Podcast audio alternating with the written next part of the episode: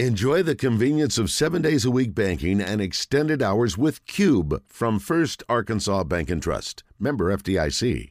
Now as a football coach, where do you see, and you see where Michigan is? I don't know how accurate that stuff is. But what are your thoughts? I mean, everyone's trying to get an edge. I mean, everyone's trying to get whatever edge they can. You could have someone's whole game plan. They could mail it to you. You still got to stop it. So in football, it's not as pronounced as baseball. If I know a curveball is coming, I got you. You know, with football, I don't give a darn if you know a sweep is coming. You still got to stop it. Physically, it's a physical game. You got to stop it. So that's a little tough. I don't buy into a lot of that stuff that someone's stealing this, stealing that. I don't buy into a lot of that stuff. You still got to play the game. That's true. That is Deion Sanders weighing in on the Michigan scandal when asked about it.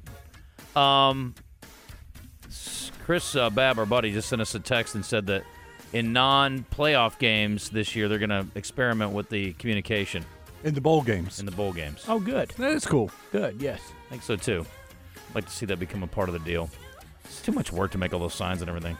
Well, and sign stealing has been a part of everything forever. I mean, it just has. You know, I mean, it's tough. It's not illegal. Well, it used to not be illegal. It's just unethical. Oh, sorry. Banging the trash can. Oh, yeah, don't mind me. Astros. Banging the trash can fastball. They had electronics involved. That made it even worse. Well, yeah, you're signaling them now. You've got somebody else stealing the signals, not even their own team, really. Let's bring in Michael Felder. He can join in on this conversation. Michael, welcome back. How are you? I'm doing fantastic, man. How are y'all? We're good. Scale 1 to 10, how concerned are you about this sign stealing deal, and how much does the fact that the guy was apparently going to games impact your thought process? 0%. It doesn't. It does. Like, I'm going to be honest. Here's realistic. I remember when I was, goodness gracious. Okay. When I was in high school, okay, this is high school. We used to, when we had a bye week, we used to go watch the other team's game. Mm-hmm. We used to have notebooks. We used to write, and we used to sit. We didn't sit in the stands. We used to stand up there, and we used to write stuff down. What do they do with this? And then we would compare what we wrote down to what we saw on film. Never forget, we were playing a team, and they used to run this zigzag motion, back-and-forth motion, and of the 4 times they ran it in the game, 3 of those times they threw a tunnel screen. Okay, got it. So I saw it with my own eyes. Then I verified it on film, and guess what? We picked that ball off twice. And I don't – like, it wasn't sign stealing, but it's – like, I guess – let me ask Coach this. What is the difference between recognizing tendencies on film and sign stealing? Like, I don't think that those things are a massive bridge apart. No, I don't think they are either. I mean, nobody wants a guy to steal your signs, but we worried about it when I was coaching. I did all of our plays, offensive line, everything with signs. And sometimes we had to use signs to put up the signs. Sometimes we had to use dummy signs. Sometimes we had 2 coaches signaling. Sure. It's part of the gamesmanship. And you need to learn to switch it week to week. I learned to change our words. We started using words. We just yell out one word, and one word meant a play. And we caught somebody one time stealing our signs. Now, they did a good job with it. They were stealing our signs. It was a guy that worked for me that went to another school. And he sat up in the press box, and they had a guy positioned on like the 30, the 50, and the other 30. And one guy would tell the defensive front what the play was. He's like, this is a sweep coming this way, or this is an out and up. Another guy's telling the linebackers, and the other guy's telling the D-backs. And so they were new, and we played them, and we were losing. We were down 11-8 at the end of the first half. Mm-hmm. And we ended up winning the game like 44-11. Because you just switched what you were doing. Yeah, we just switched what we were doing. We started huddling up until the next week when I started figuring out how to beat that, how to beat somebody steals your signs. So then we'd play till they steal their signs. We had a new way to win. But that's what coaches have to do, right? I mean, if somebody's getting your tendencies on film, what do you need to do? switch your tendencies. I spent, when we got up 14 points, I would go against my own tendencies. I knew what they were. I'd be like, okay, out of this formation and this look, we do one of these three pass plays. I'm going to run the ball these next two times. And that changes the tendency. So you've got to learn to beat that. I think it's part of the strategy and gamesmanship. Do you think the NCAA will try to step on Michigan? No. I think at the end of the day, this is going to be one of those things where, hey, you're not supposed to do this.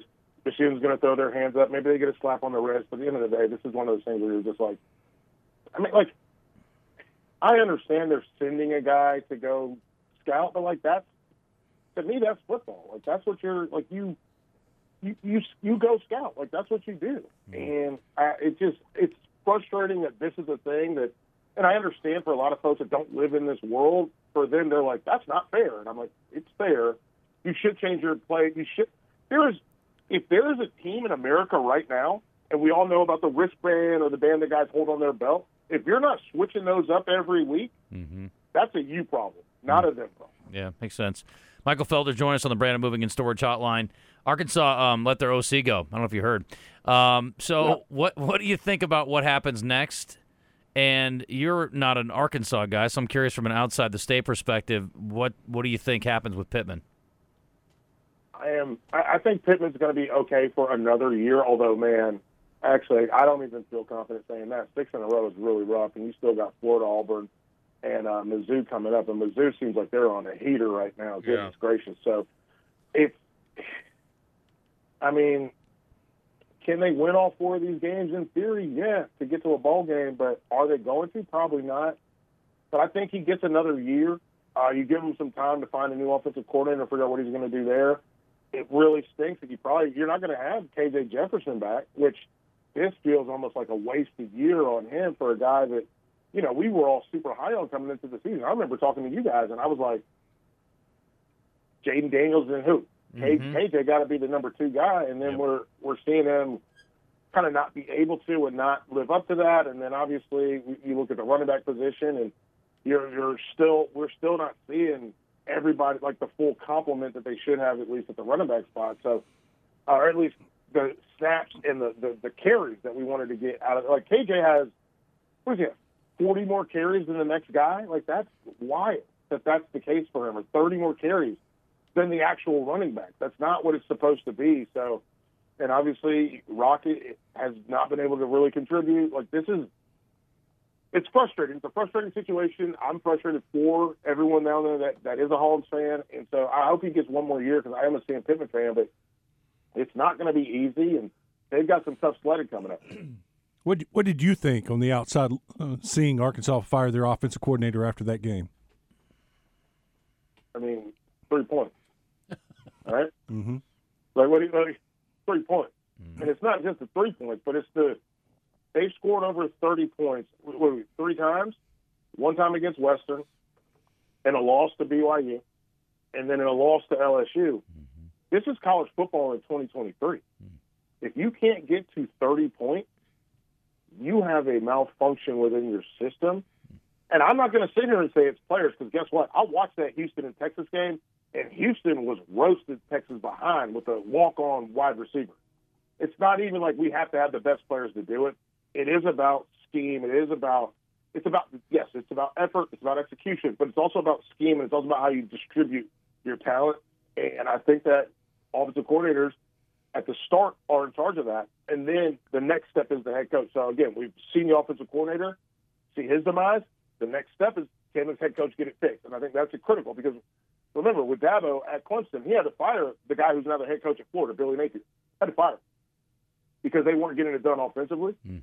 And then the next step, and listen, Clemson's in their own world right now, because Dabo he's not under fire, but folks aren't happy. Mm. So let me ask you this. We're, I don't know how many weeks in, 7, 8 weeks, whatever. Which team is the most surprisingly good, and which team is the most disappointing in your eyes at this point? I know it's a broad question. I got to put Arkansas in the conversation, though, for most disappointing. We were talking about, maybe this is the year they compete for the West. Maybe this is the year they win 8 games. This is the best combination. When's the last time Arkansas had arguably the best quarterback and running back in the SEC? Yeah, I'll throw Arkansas right in that mix for sure. I think Clemson belongs in there as well. Michigan State could even go in there. I thought they would be a little bit better. And man, they are really bad. Like that, and I think my wife's taking a nap right now, so I can say that. She's safe. But surprisingly good for me.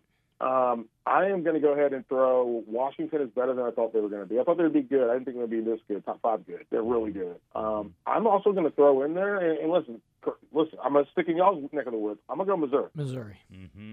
They are way better than I thought they would be. Yeah. And then let's go ahead and can we toss in Air Force? I love this team. This team is fun to watch. They are remarkably efficient when they don't throw the ball very much. 5 attempts a game, I believe. But when they do, they're hitting you for 20. They had a 94-yard play this past week against Army. There is no reason that we don't expect to see them. And I don't know what the bowls are. Like I don't waste time on that until we get to the actual thing. But it's maybe the Orange Bowl, might be the Peach Bowl, could be Sugar Bowl, whatever it is, whatever the bowl is for the New Year's Six, there's no reason that Air Force can't get there. And I think that would be a massive achievement for them. Tim Horton. Yeah, no doubt. Absolutely. He's right. Their quarterback average is almost 20 yards per attempt. That's crazy. Yeah. Per attempt. Per attempt. Not completion. He's well over 20 per completion. That's amazing. Oh, by the way, James Madison, too. James Madison. Yeah. It's criminal that they can't go to a bowl game. I was going to talk to you about that. Yeah, it's ridiculous. Can we throw in Duke? Yeah. I mean, I know they lost to Florida State, but they gave them all they wanted for a while. The James Madison thing is so annoying. It's so dumb. You're transitioning up. You don't have the same level. You're having to get players that are of the ilk that you're facing every week, and they hamstring you?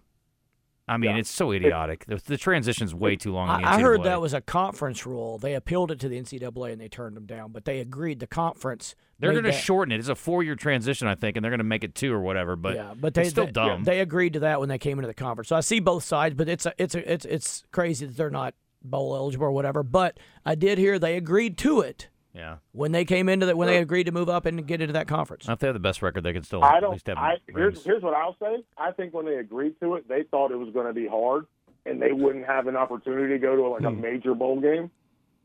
And now you're looking at them, and you're like, hey, man, we're better than, a bunch of these teams. We probably should be going to a bowl game because there's going to be a 6-6 ACC team, maybe that JMU could easily have beat.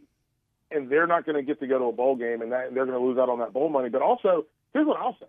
The conference should also be working to try to get this to happen because when you go to a bowl game, you get money. When you get money, you spread that money around all your teams, and what you're doing is holding the team out from getting to a bowl game. And that's – listen, if the bottom line is what matters, you're hamstringing yourself.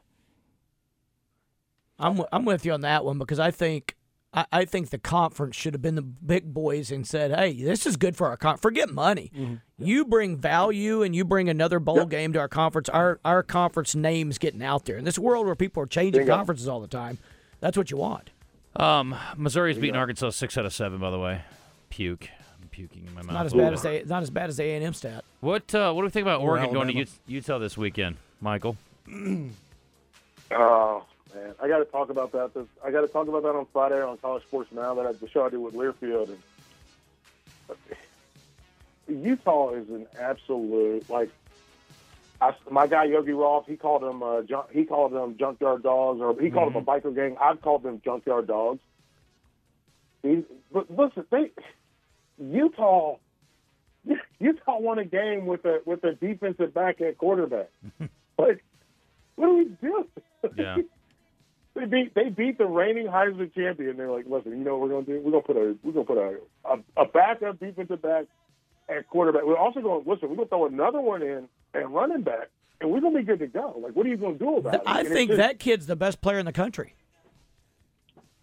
What is it? Is it Vaki? Yeah, Yockey. Yeah. Yockey. I think he is truly, you said pick one player to finish your season with, besides a quarterback, I'm picking that kid. That being said, Oregon's good on both sides of the ball. Can they go over there and win? They're going to Salt Lake City. No. You like Utah? Yeah. Okay. I like Utah, man, too. We played Utah in 2004. I made a smart move and booked a flight to go see my girlfriend in Boston, so I didn't have to go to the game because I wasn't going to get in anyways. And I was watching that game. It was on ESPN2, and I looked up, and my teammates were exhausted. And we flew out. 2 days early to try to get acclimated to the altitude, mm-hmm. and we got our behinds whooped. Hmm. And I was like, man, I'm here with my girlfriend. I'm having a good time. When I get back on Sunday, I can hear all about it. But man, I'm glad I'm not out there being cold and can't breathe. No. We went and played a game out there in 2016. We took PA out there and played a team in Salt Lake. We practiced on Utah's campus. Their school was right mm-hmm. beside it, and their kids scared our kids to death. And we had a good team. This is Elaine Hatcher. We won, a bunch of state championships in a row with those guys. They were all Tongan. They were all tatted up at 15, sophomores, juniors, seniors. They were speaking a different language. Our kids were terrified. And then physically they abused my kids. Like at one point I think I'm like, is this abuse? Can I get in trouble for putting our kids out there? Now, they beat us by 13 points. My kids played really hard and overcame my inept coaching in that game. We lost the game.